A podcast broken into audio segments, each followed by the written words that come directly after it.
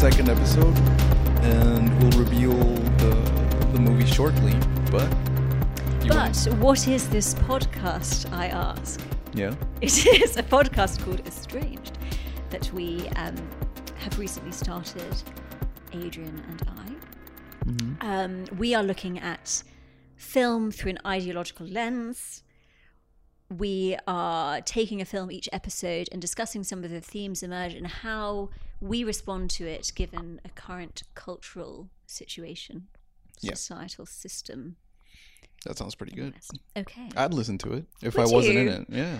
Yeah, I'm, I'm guessing we're going to have to listen to them back and edit out any extremely rude things that we say or controversial things that might get us into trouble in this very puritanical age. Well, well like we should... Uh... You know, we'll be clever about it. Maybe do a Patreon and release like the unedited version. Or...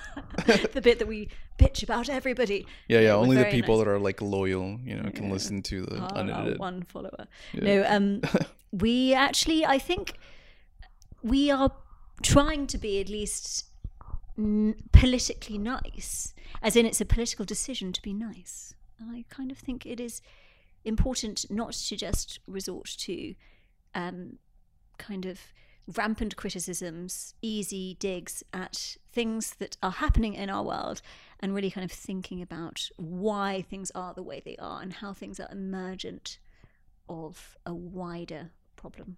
Yeah. Perhaps. And that sometimes easy digs are kind of a rep, uh, are maybe representative of not having enough knowledge or not having sure. a good enough understanding as to why things are the way they are. So we're yeah. trying to be um, as reasonable as we can be. And dysfunctional political projects eventually shoot themselves in the foot anyway. So, oh, you were referring to something very particular, are you? Would you like to share what it is? No, just joking. Oh, no, I wasn't. We don't want to get too deep in a certain hole. Sure, yeah, yeah. But, um, yes, it's a hole that maybe at one some stage we would distance ourselves from.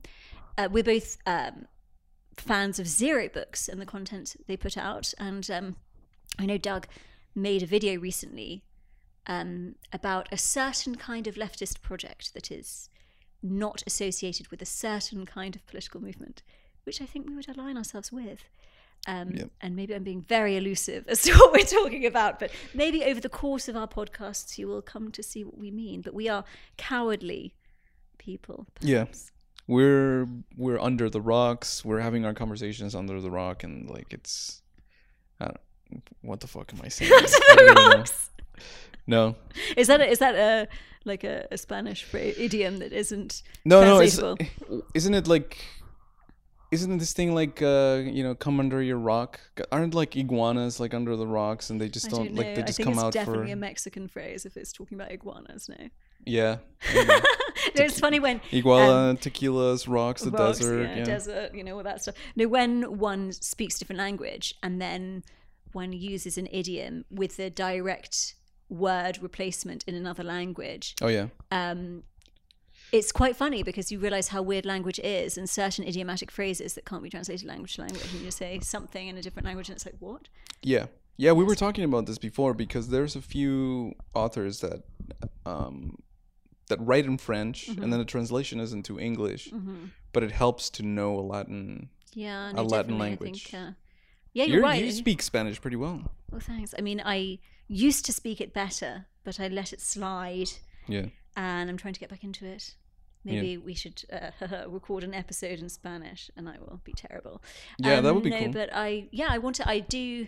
We'll be talking a lot about Spanish film, Mexican film, potentially at some stage, um, because there are lots of uh, directors we admire. But talking about language, actually, yep. this film that we are going to talk about today. Is a lot to do with language. I mean, the principal theme is language. The previous episode, we talked about that there's two types of films, ones that represent ideology and ones that are within ideology. Mm-hmm. To me, it seems like this is the type of film that represents yes. ideology. I mean, we, we were saying that we were going to look at both films that we like and dislike because, you know, a value judgment is nothing to do with the, the project of this podcast. Yeah. Um, and In I a very think- millennial fashion, we started masochistically. With a film that we don't like. Yes. There's something about millennials. Um, I mean, we will we'll also, this is something that we'll get very deep into throughout this podcast, but yeah, we are, we're a very negative generation, mm-hmm. and perhaps not surprising. And we enjoy it. We enjoy it. We enjoy our enjoyment, yeah. which is perhaps a good thing. I mean, there's nothing wrong with being negative necessarily, but it's funny because we were talking about um, various podcasts that we enjoy listening to, and um, there's a certain very negative tinge to a lot of them. And um, I think often certain, when one is critiquing a system, and as I was saying earlier, it's very easy to just get into blind, angry, well, not necessarily angry, but, you know, criticisms and negativity. And mm-hmm. I don't know if that's the best way to go. But we couldn't help it. We did it like in a, you know, a, kind of a metaphysical way. Mm-hmm. You're like, we tried to be nice about it, but yeah, we but were we really, talking about a film that we hate. Yeah, we so. both didn't like that film. Yeah. But we can appreciate the triumph in certain dimensions that it was. Well, we don't have to. It's we still d- it's yeah. still super successful. So, and, yeah, exactly. Yeah. They did it very, very well. But we we finished watching it last night, and we were both. I was almost. Spe- I'm a very verbose person, and I was speechless in my kind of.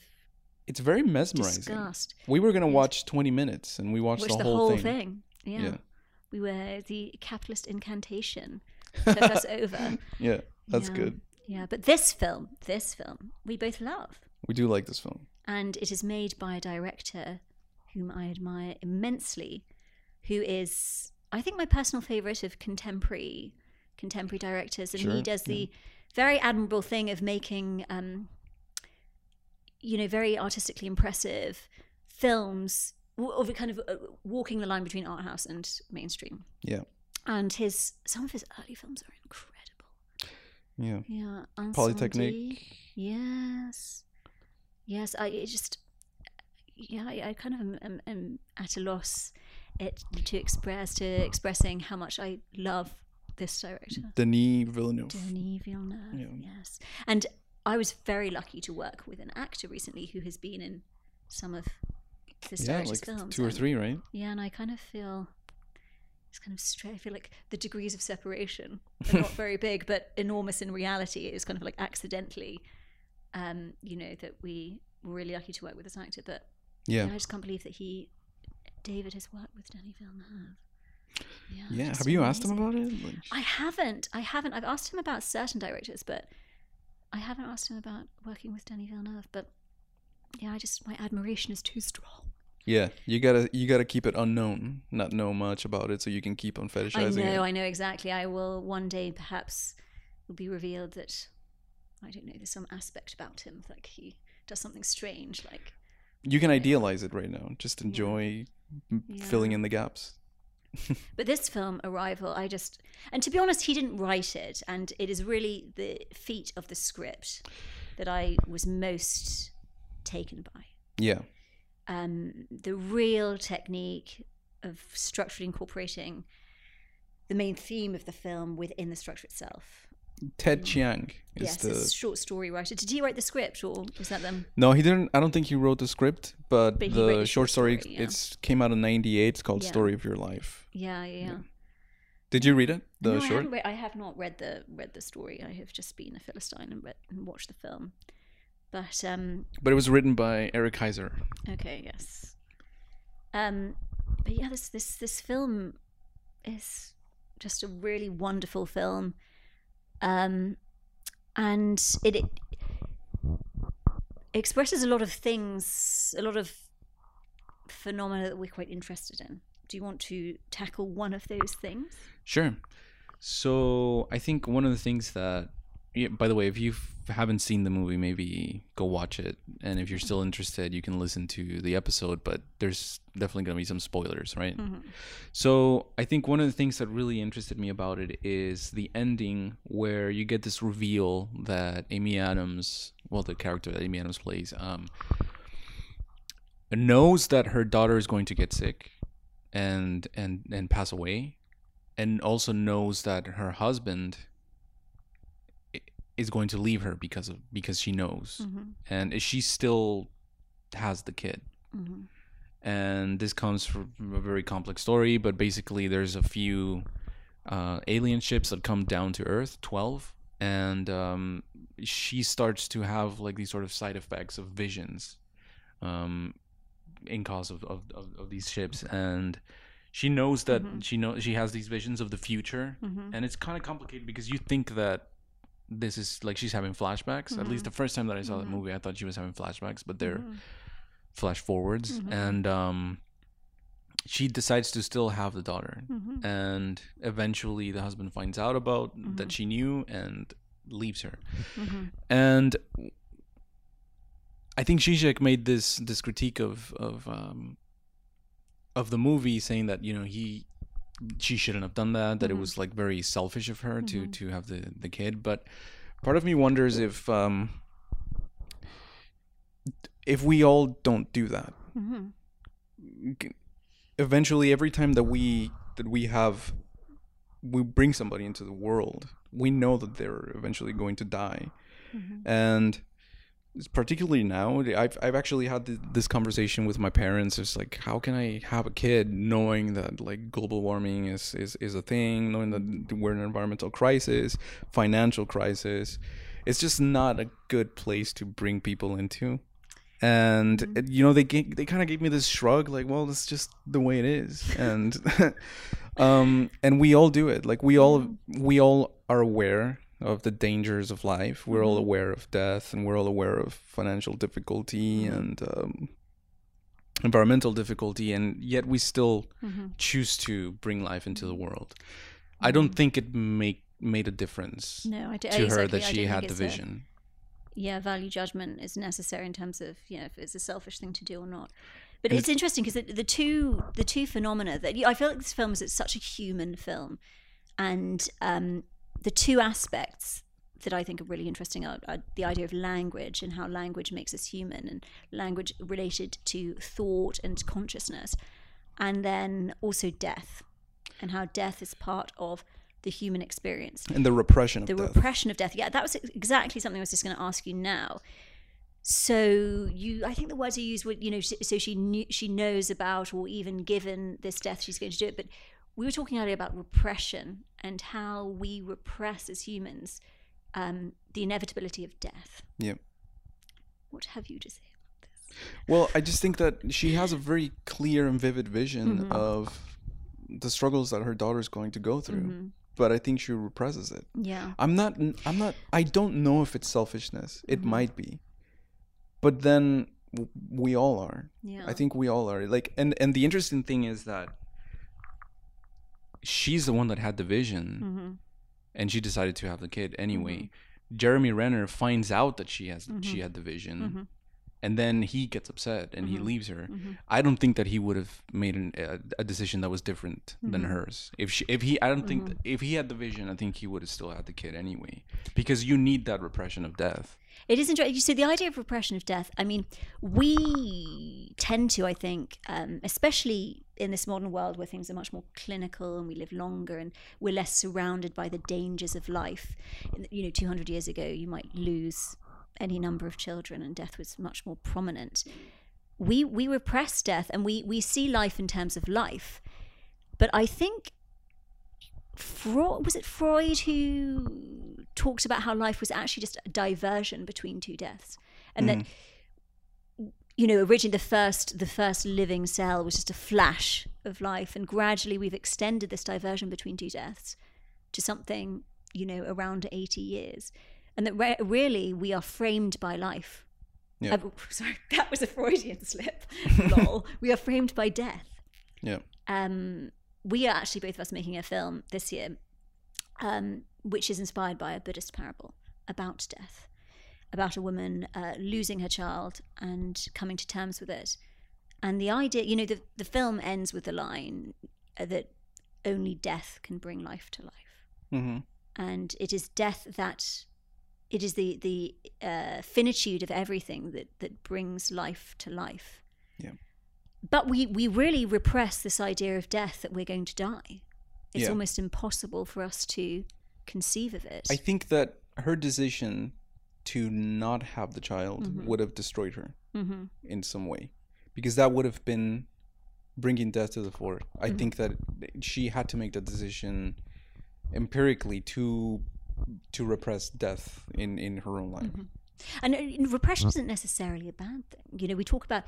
Um, culturally we are very um, influenced by a lot of the ideology that uh, surrounded the sixty-eight mm-hmm. revolution. And uh, you know, there's a, that it was kind of like an early Freud, which is repression is bad, allow yourself to be who you're meant to be, sex good, you know. Yeah. Um, and we have this kind of very public, uh, we have this entering into the public realm of things like sex. But later, late Freud, you know, was quite conservative and is not against repression. And we have primary primary repressions give us language. Primary pr- repressions give exactly. us ego.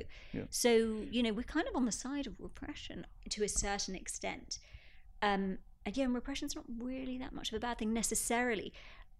But talking about, you know, choice and her choice, do you not think that, I mean, does she have a choice in that she, the visions tell her that it's going to happen anyway? You know, the kind of the structure of the film is like, she's, has the decision already been made in the fu- in a future before the film has taken place? Yeah, yeah, yeah. I mean, it's like, I forgot what that loop theory is, but mm-hmm. it's just like, there's no way to change it because it's already accounted for in the vision. Yeah. But if it was possible, I think the most that she would have, like, existentially been possible, would have had the possibility of doing it, is to just be honest about it mm-hmm. from the from the beginning. Yeah, from yeah f- with with her with her with her husband, husband or yeah. partner. Yeah. Yeah, and it's interesting because the idea of repression.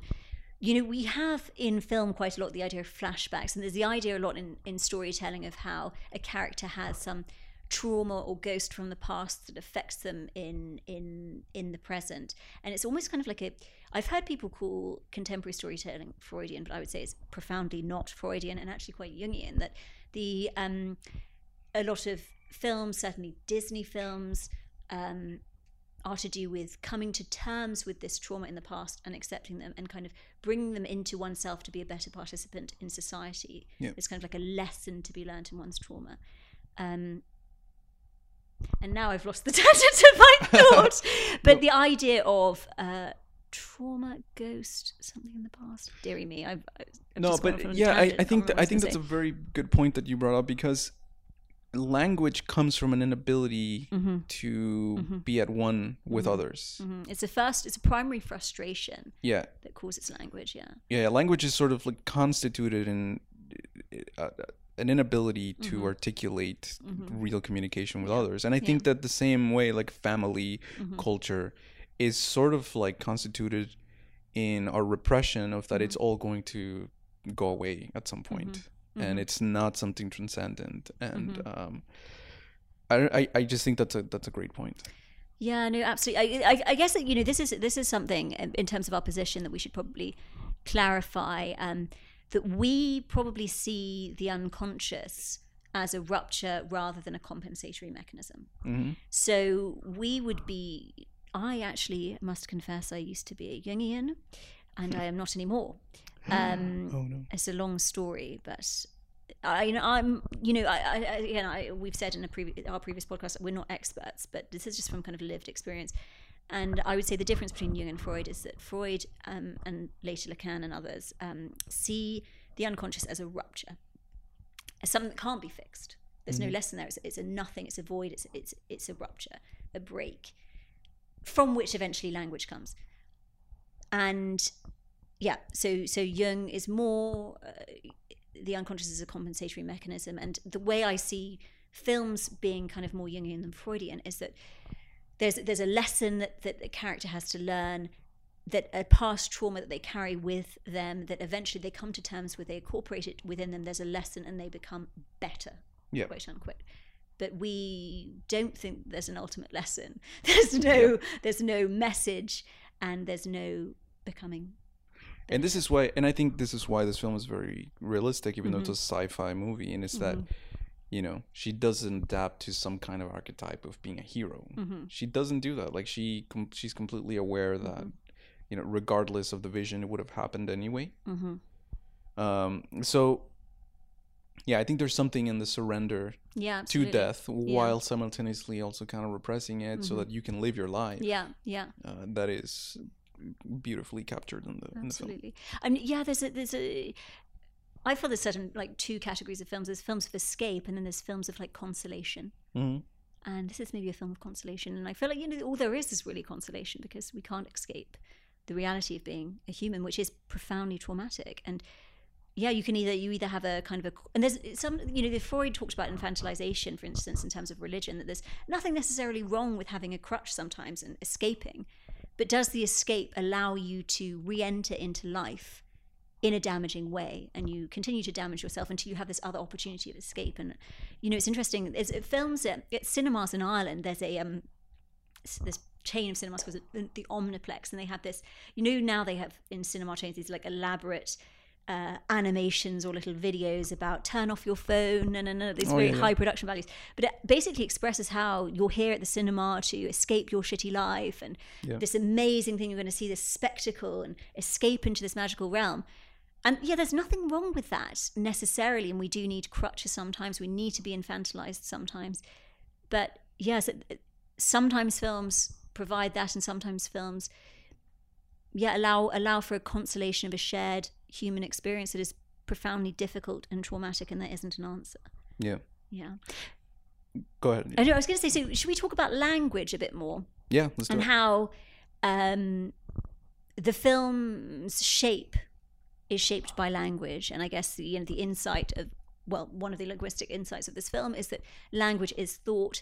So as soon as she comes to learn this circular language that the aliens kind of are communicating with her in, kind of teaching her, she becomes able to think in a circular way.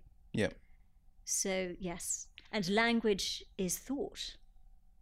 And I mean, I don't know, how deep dive do we go? How we could express what kind of a psychoanalytic um, structure of self, how self comes out of language, how language creates ego, or ego creates language, you know. So yeah. do you want to talk about that a bit? Well, it seems to me like there's this, this is the thing that's confusing to me. Mm-hmm. And I'm wondering if it's, okay, so there's, there's an interruption into human life mm-hmm. by the alien. In the film, yes. Yeah, in the film. And I don't know if it makes a difference for the world, uh, mm-hmm. that world in, in, in the movie. Mm-hmm. Um, they're there, but I think that the language that the, that the aliens bring, mm-hmm. and it does start to change things, but I'm, I don't know if really the humans that come out in the movie, like, can really incorporate into their lifestyles, like the changes that, that this language could brings. Yeah, because I guess, you know, the motivation of the aliens is they need the help of the, they're going to need the help of the humans in three thousand years time, so they yeah. need to be able to communicate with humans in order for that to happen. Is that right? But yeah, yeah. The, the, the the tool or weapon, as they say, the gift is this language, this tool. But yeah, whether that actually helps us to be better humans. And I guess it's funny because The tra- I remember watching the trailer back in twenty sixteen of this film and thinking, oh my gosh, this looks terrible. It's about cooperation, you know, some like really simplistic message. Yeah. And actually, you know, obviously they didn't reveal the big reveal in the trailer, um, and which kind of profoundly changes the reality of the structure of the story and takes it from kind of a very kind of um, single level conflict to cooperation kind of film. Yeah. Um, But yeah, no, I think you're right. I can't, I can't really remember if it's brought to light whether we have to learn to cooperate with each other. Is that, you know, that? Well, is a it's what it's. Re- that's what. Or- that's why I'm saying that I'm not sure that it made a difference mm-hmm. because it's reduced to this sort of like cooperative thing. Mm-hmm. But um, I think that the difference is that our language is temporal mm-hmm. and theirs is not. Yeah. And I, I'm not sure that like they could even communicate with each other in any meaningful way. Mm-hmm. I think that Amy Adams or the other, any of the other guys that were like studying the language, um, they do have like visions, mm-hmm. but it's it's in a very human way. Mm-hmm. I don't think that they experience it as something alien. I think yeah. the only alien thing is what, like what they're seeing visually. Yeah, yeah. But um, I don't know. I'm just not sure that there's like a compatibility between the two l- languages, like mm-hmm. the temporal mm-hmm. or the atemporal, mm-hmm. which makes me wonder if we're even able to think atemporally. I mean, what's that you thing know, of I like mean, if you want to see if what somebody really believes, it's just mm-hmm. like don't listen to what they say, mm-hmm. listen, uh, see what they do. Mm-hmm. And what happens at the end of the film is just that life continues on as if nothing. Mm-hmm. Um, she's aware of the whole mm-hmm. death thing, but mm-hmm. she doesn't do anything about it. Mm-hmm. you- yeah, no, I think that's actually quite interesting. You know, th- this is potentially a difference between this film and, and, and Hollywood movies. Well, it is a Hollywood movie, but traditional kind of cliche Hollywood movies, that there's some change. That change happens. Yeah. Whereas, you know, it's, it's information, but nothing changes. And it's it's almost because, yeah, the difference often between is mis- that's misunderstood of a continental perspective and perhaps, you know, a liberal perspective. There's a lot of similarities, but they're profoundly different within themselves. It's very hard to explain. Uh-huh. That everything's different, but nothing's different. And it's the same with, you know, it, it, it, that the psychoanalytic cure. I mean, there's, there's no real cure. Sure. But there is. Yeah. You know, it's, it's it, it, I think I mentioned it in the last. It's sort of podcast. An anti-cure. It's an anti-cure. Yeah. Do not give way in terms of your desire. Both don't go after this hideous pursuit of your desire and kill yourself in this kind of driven zombie way. And also don't let it pass. Keep doing it. Yeah. It's it's a textural difference. Yeah. But anything can be healthy or unhealthy. But it's yeah. kind of a drive and desire difference. So what you're saying is that she she knows, but at the same time, yeah, what does that knowledge? Thing, yeah, the only thing that she can do is just continue on, mm-hmm. on with her life. And mm-hmm. there's an eruption in, in her language mm-hmm. by the introduction of a different language, but mm-hmm. at the end of the day, I'm not sure that she incorporates it in any meaningful way. Mm-hmm. Um, and that, I mean, that's that's a message in and of itself. You know, as in Zizek's point, you know, don't don't act, just think. As in any act, any action, any form of action can be damaging and negative, or it can be good. Mm-hmm. And so almost, what is there to do other than be aware? Yeah. Yeah, I don't... Yeah, I, I but I like this thing that you're talking about, like the, the solution of... of psychoanalysis being sort of a non-solution, mm-hmm. and it's it I think the solution comes from a surrender mm-hmm. of the possibility of uh of a cure. Yeah, yeah. Once you start letting yeah. go of that, yeah, once you start letting go of that hope, mm-hmm. uh then the real possibility of mm-hmm. some kind of uh, something that comes in and mm-hmm. and really can change your perspective in the world of the world starts to Absolutely. manifest itself. It's the, the first step of the twelve steps is to accept that you're accepted, and no change can come without acceptance mm-hmm. of no change. You know, you might be at step zero forever, and that's fine. Yeah, you're an alcoholic, and it's fine. And I think, you know, that that's really the difference between cap- capitalism ideologically and what a kind of potentially world that we're talking about. There's nothing necessarily wrong with capitalism in and of itself.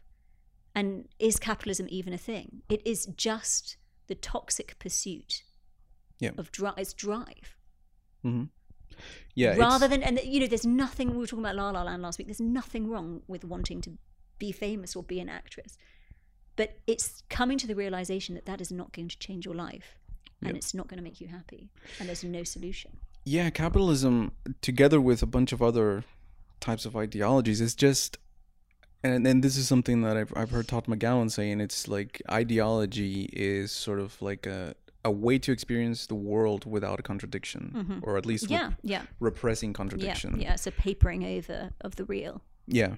So I think that the inability to communicate through language mm-hmm. uh, is precisely what constitutes communication as mm-hmm. we know it. Mm-hmm. And all of these like... non-capacities that we have, or or we can't really articulate certain things, that becomes a reality. Mm-hmm. When we can't articulate something, we cover over it with mm-hmm. something substantial. Yeah, and substantial, and it becomes sort of. I, I don't know if that's like really the the the point of the film, mm-hmm. but it seems to me like that's the way that that that society works. Yes, absolutely. I mean, we we don't. We don't want to experience conflict. We don't want to experience the void that reminds us of the nothingness of our existence, of death. Right, and I don't. I'm not even sure that we're able to do that, mm-hmm. which is why I think that maybe the whole mm-hmm. heptapod thing and, mm-hmm. and the language thing is like, mm-hmm. does it make a difference, or are we completely even unable to see? It's interesting because there's something very Rothko about the interaction between the two scientists and the and the heptapods. You know, it's it's like a it's a painting. You know, they have this screen. Yeah. This this like pantalla. I don't know what's the word. Like a like a big window where yeah. they're. And recently, I went to the Tate Modern um, with a friend and went to the Four Seasons work with Rothko. And you know, it is. I've heard lots of people. I I cried mm. when I when I witnessed it. And to, you know, it really, it's it's the void, it's the rupture. Yeah. And you know, I guess the the, the, the crying is a representation of papering over ideologically in my own life. Sure. That imminence of death. Yeah. It's profoundly frightening and visceral, and it's very elemental, right? Like, mm. his, I mean, Rothko's stuff is just, uh, there's something about it that is very unsettling because of mm. how simple it is. And yeah, and it's very simple, you know, the, the production design and everything of the intro, you know, they're, they're there in these orange suits and these heptapods, this very kind of sleek, minimalist spaceship mm-hmm. and a kind of... Yeah, bare bones thing. Bare bones thing, yeah. But talking about... Um, you know, this film kind of it, it, having a very kind of uh, acceptance-driven ending, you know, that nothing changes. Uh, there's no escape. And really all there is is living in this kind of difficulty that we're in. Yeah. Perhaps we should talk about, about the difference between drive and desire mm-hmm. and how, what the difference between drive and desire is and how drive relates to capitalism. Because it's funny, I was talking recently with my parents, and actually um, my mum comes from a very communist family, and so she's not really she doesn't really like it. Like, her dad was an armchair communist, and she was calling me an armchair communist, and we actually I have a, a descendant who is quite a prominent communist in London, was uh, exiled to Paris for a long time, so this printing press and all this kind of stuff. But uh, you know, I don't have anything I don't there's no I have no qualms with making money, money, people working hard, going after goals with the world that we're in. I don't, you know, I don't think there's some magical solution that, say, a communist system would ne necessarily um, replace and improve. Yeah. But to me, it's kind of like a, a textural difference. Mm-hmm. um, you know, kind of a libidinal investment in drive. Yeah. Is what characterizes our capitalist system, and it's why it's so difficult to identify, and why potentially we need films to have it reflected back to us. Yeah, because it, we can't see it. Sure, and we and it's not really a thing. Yeah, it's there... a it's it's a balloon of everybody's libidinal desire into this belief that there's something out there, some lost object that will return us to the to the kind of oneness of the womb as long as we get it. Yeah, and it's only in realizing that that doesn't exist, but that we can still go on enjoying our lives and pursuing what we want to do and making money and working hard and whatever we want to do. But it's a kind of a textural difference. So everything is different, but nothing is different. Yeah. And I think the difference is that I, I, you have, it's been really difficult for me to find those things in my own life. Mm-hmm. Uh, the things that, how is it that I am repeating loss mm-hmm. in my own life? Like, what are the things that I know are going to fail, but that I'm doing them anyway? Mm-hmm. And the interesting thing is that they don't present themselves to us as loss mm-hmm. or as a lack in, as a lack in our mm-hmm. lives, but as the meaning of our lives. Mm-hmm. This is why I'm a meaningful individual mm-hmm. because I, because I, because I'm pursuing. You overvalue these something, you know, exactly. You arbitrarily, you know, meaning absolutely. It's like love, love. We were talking about last episode, but love is kind of a an arbitrary, ridiculous overvaluing of something, and and as humans, we overvalue. Yeah. And there's nothing wrong with overvaluing. Sure. To a certain extent, but yeah, you're right. It's like the Beckett line: "Fail again, fail better." Camus, mm. that, you know, all there is is pushing the pushing the the rock up the up the mountain like Sisyphus, and yeah. we have to imagine Sisyphus happy. Yeah, and the happiness is here and now in the grit and grime of our lives, just trying to do what we want to do.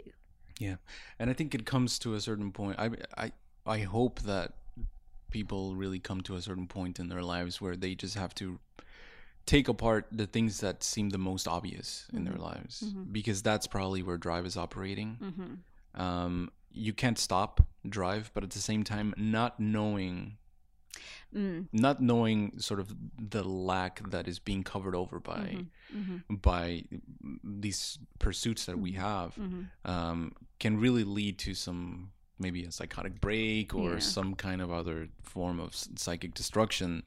Um, I think that people need to be aware mm-hmm. that we're, that as people, we're always pursuing something that is fundamentally impossible to, mm-hmm. to, uh, to achieve. Yeah. It's interesting to use the word knowing, because again, you know, psychoanalysis, I mean, all that is really is coming to awareness of things, and whether that awareness actually changes anything really. Um, but again, you know, to, to repeat Zizek's phrase, don't act, just think. I mean, all that is is really coming to awareness and bringing to awareness certain destructive behaviors. Yeah. Um, yeah. I was going to say something in relation to this. I feel like I always, I always like suddenly have an idea and then continue talking and think like, hang on, what was I going to say? Um, yeah, but about, oh yeah, so I would call myself Lacanian. Like I do, I do love a bit of Lacan. Yeah.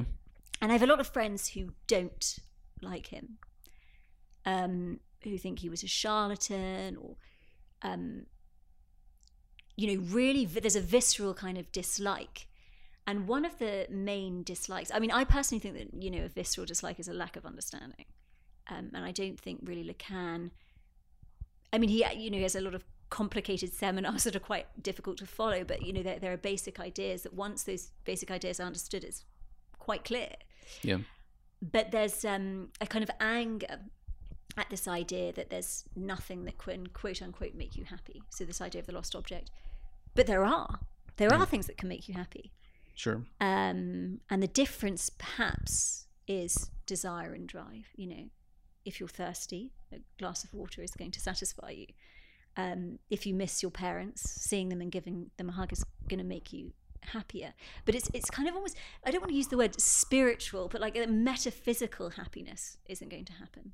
Sure. You know, there's no transcendent object that's going to make you transcendently happy, that's going to allow you to escape a death-imbued life. Yeah. But yeah, there are things, and you know, it's funny because sometimes they get, I've had some friends, you know, talk, for instance, when with our a film we made, um, Adrian and I both worked on a film.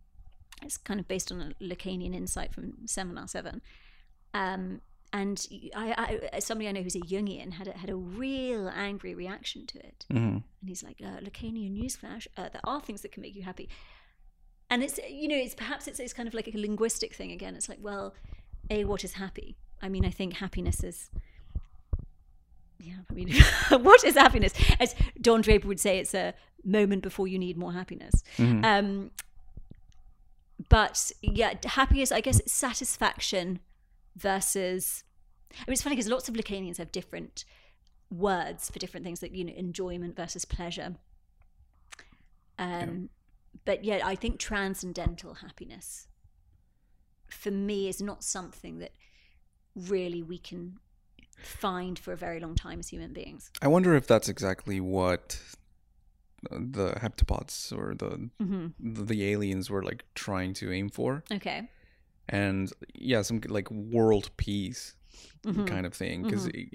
you know, they go to twelve different nations yeah, that are yeah. kind of at odds with each other. But the the constitutive antagonism of humanity, I think, mm-hmm. would have made that even impossible to read. Mm-hmm. Mm-hmm. Um, and, and it's interesting that when they read the language, mm-hmm. there's a sort of double back. Mm-hmm. double back double back defense mechanism into reality, mm-hmm. uh, which is just go on, have your family, mm-hmm. uh, I, you know, have have your have your maybe maybe have your selfishness and all that, and, and just and just enjoy it. But I don't know. It's it's there's I guess there's a few different ways to read it because mm-hmm. it it can be a, a very nihilistic mm-hmm. look. Well, at, yeah, yeah.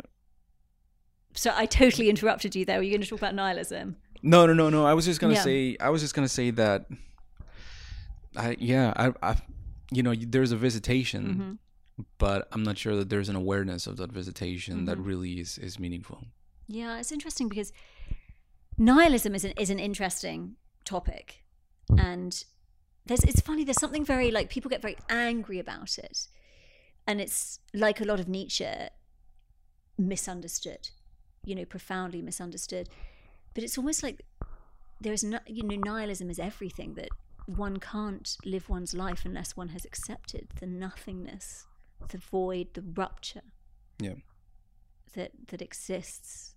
Um, and then from that point, you know, one can build a life. Which is interesting because don't they say that they want to come back after, like they're going to need mm-hmm, to come uh, back after like humanity's years, help yeah. or yeah. something after yeah. a few years.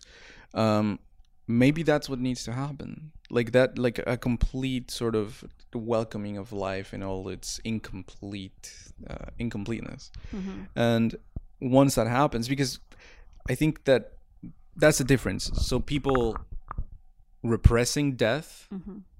and going on with, with mm-hmm. their lives, and people, or Amy Adams, becoming fully aware of death and all mm-hmm. that, and but continuing to go on mm-hmm. with, with her life. It's mm-hmm. just, there's a more direct acceptance. Mm-hmm. And I think that's what maybe changes consciousness, or mm-hmm. the, the aliens are hoping that that changes human consciousness mm-hmm. into a more direct acceptance mm-hmm. of the incompleteness of life. And that might lead to some kind of substantial change. It's interesting. Yeah, I, just, I really, really like the point that you make about yeah the, the the knowledge and yet going on, you know, the the the brokenness and yet going on. Nevertheless, she persisted. Lol. No, I'm just joking. Yeah. That's, no, not my uh, driving mansion, mantra. I said mansion. What kind of Freudian slip is that? Yeah, and the other thing that the other thing that I mentioned briefly before that I thought mm-hmm. was very interesting is that maybe it's sort of uh, the collective acceptance of mm-hmm. the incompleteness mm-hmm. of life mm-hmm. that can really make a difference. Yeah, no, you're, that is something that really I think is interesting because, you know, someone like Todd McGowan is using psychoanalysis to look at wider societal political issues. And there's often been a kind of critique of psychoanalysis that it's very individualistic and it's very representative of mid twentieth century, that it's a capitalistic, an emergent of capitalism, it's very individualistic, and oh, you can't apply psychoanalytic ideas to wider society. But maybe you can, mm-hmm. and that maybe it is what's necessary, and that maybe we need to communally um, kind of uh, join together around a kind of lack. Yeah. Yeah. Yeah, no, that's, that's, I think that's, that's extremely important. Mm-hmm. I think that one of the saddest parts of the film mm-hmm. is the fact that Jeremy Renner leaves Amy mm-hmm. Adams after he knows. Mm-hmm. Mm-hmm. But I think there's something there that's like not to be ashamed of mm-hmm. and I think that if I think that Jeremy Renner sort of idealizes that knowledge of death mm-hmm. or that knowledge of death in advance mm-hmm. um through through visions, he idealizes that as some as something that would eventually add, like like if it's something meaningful, or like like if he would have made a different mm-hmm. choice mm-hmm. I don't think that he would have mm-hmm. um you know, he sees Amy Adams as a subject supposed to know mm-hmm. that Amy Adams was supposed to make the decision to mm-hmm. not have the child mm-hmm. and to be a bigger person yeah, yeah, yeah. or whatever. And I think that really the key for progress in, in some ways is yeah. to understand or to understand collectively that uh, we need to go on with life regardless of mm-hmm. this incompleteness mm-hmm. that is embedded into our yeah, existence. Absolutely. And it's, as you say, you know, we were talking about trends within the, the potential trends within kind of like millennial culture, kind of like res resignation. You see it a lot in, I've noticed it in pop music a lot. Um, mm-hmm. I was just playing to you yesterday a track by Ariana Grande, oh, yeah. um, which I feel like within its within its structure itself is, is, is this Thank You Next song. It's this very zoned out song. You know, there's no, there's no like, there's no like real, rebe well, we have huge numbers of hot takes about this topic in terms of millennials. There's no like real rebellion or like energy or passion. Yeah. Pop music is very zoned out. There's a, there's a music called trap music. I mean, it's something that I don't personally get, and I'm probably not the demographic that's supposed to get, but it's very zoned out, this kind of Xanax. Yeah. Um, and people, people, there's a real resignation. And the thing is, it's like, just because things are bad, you know, we shouldn't resign ourselves to it. Yeah. Um, and, you know, we there's a, as you say, we, we need to find a way to go on. It's, our friend Peter had a um, a conference in October last year about creativity. It's a, a, a kind of a, a festival, a camp, as it were, about creativity. And the first talk that he gave, and, you know, he decided to organize the the the festival this way, was about the nothingness as the first step. Step zero of the twelve steps is, in any advice that you get for anything can be negative as long as you haven't accepted mm-hmm. that this thing that you're pursuing is not going to be the solution. You know, alcoholism isn't a problem, it's a solution to a problem. You yeah. know, and anything that we do is often a solution to the lack in our lives. And I don't know whether you experience this, but as somebody who kind of creates for a living, this is something we saw in La La Land, there's often this kind of like fantasy that art is some thing that's going to change us, that poetry has greater meaning to it, that these films can teach us a lesson. And I'm somebody who just thinks no, or that, you know, be, be becoming a great artist is going to make us happy, or getting recognition for our work, or creating some some transcendent piece of artwork is going to change the world. Yeah. No, I mean, I, I'm very much like, the work that I do is, or, you know, I'm not saying my work, but as in the, the, the field is a field like any other. You could be a plumber, or you mm-hmm. could be a musician. Like, yeah. you know? Yeah, and the takeaway for me for Arrival is, do not antagonize other people mm-hmm. because they're covering over, or like, don't fetishize others as subjects opposed yeah, you know, to know. Absolutely right, absolutely right. Like, you you can't do that, because eventually, like, when you when you idealize another person as knowing, you are bringing into existence something that doesn't exist, mm-hmm, mm-hmm. which is an ultimate sort of mm-hmm. uh, position, that like a bird's eye view, mm-hmm. that you understand life, and and uh, that you can make a higher form of decision. Mm-hmm. I don't think that that's supposed to happen. Yeah, definitely. It's, subjects supposed to know is a big problem in contemporary society, that there's a lot of transference with certain figures and a projection. A happy you know, ending. I think a happy ending would have been that Jeremy Renner Uh, you know, understands mm-hmm. Amy Adams' decision mm-hmm. to have the kid mm-hmm. uh, because she doesn't have the bird's eye mm-hmm. view. Mm-hmm. She might have these visions of, of the future or whatever, mm-hmm. but ultimately connecting yeah, to her to her humanity, yeah, it's yeah, it just like she didn't have a choice. She yeah. had to repress death yeah. just as much as he did, yeah, as or as as he would have. Yeah.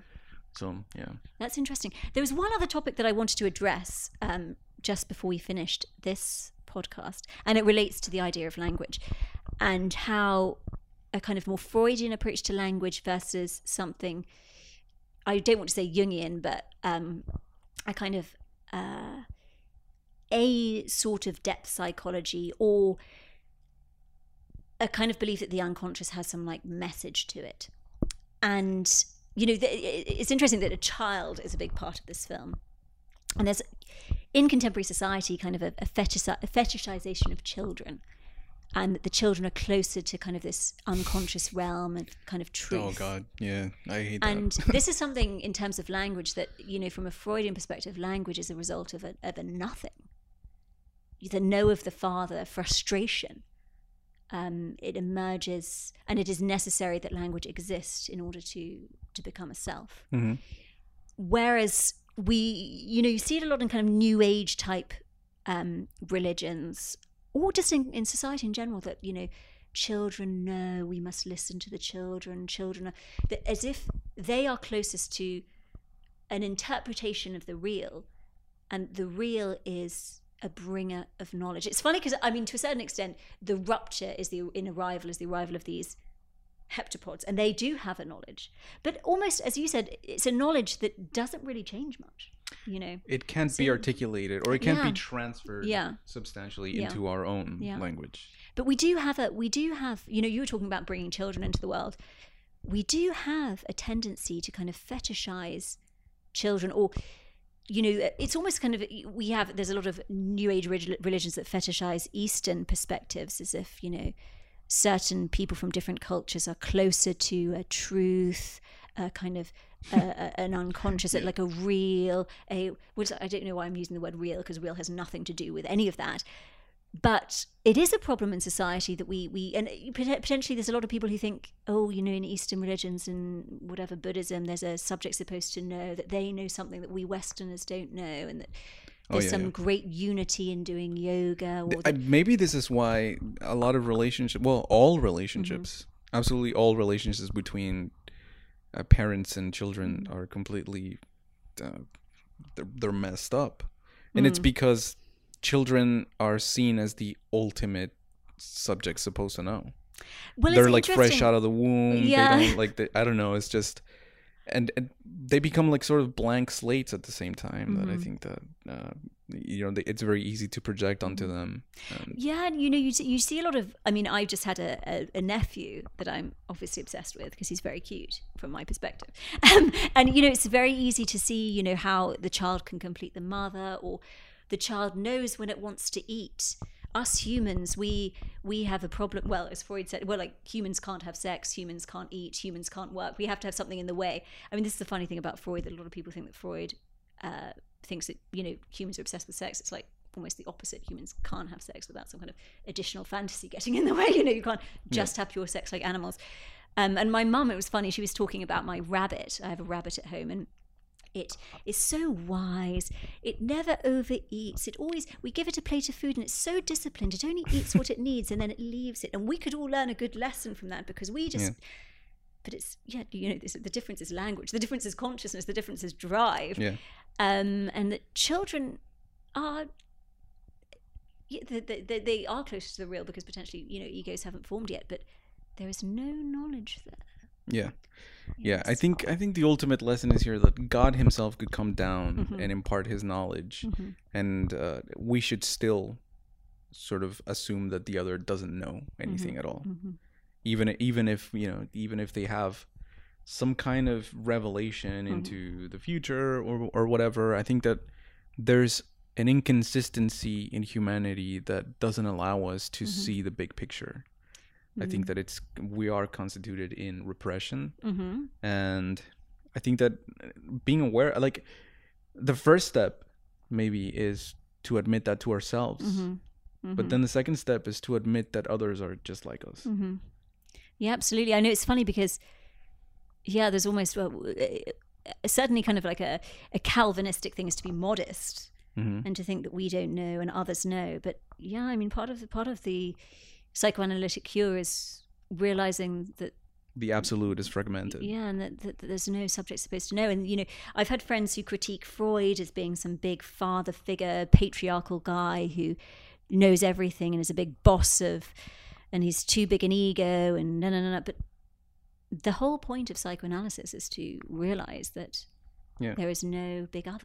Yeah, and isn't the isn't another point of Arrival that maybe the expectations that everybody had of the information mm-hmm. that the, the aliens could impart to them mm-hmm. is that they were expecting some kind of huge uh, alien knowledge that mm-hmm. was like transcendent mm-hmm. or just like, I don't know, something unimaginable mm-hmm. that we would be able to somehow incorporate mm-hmm. into our way of life.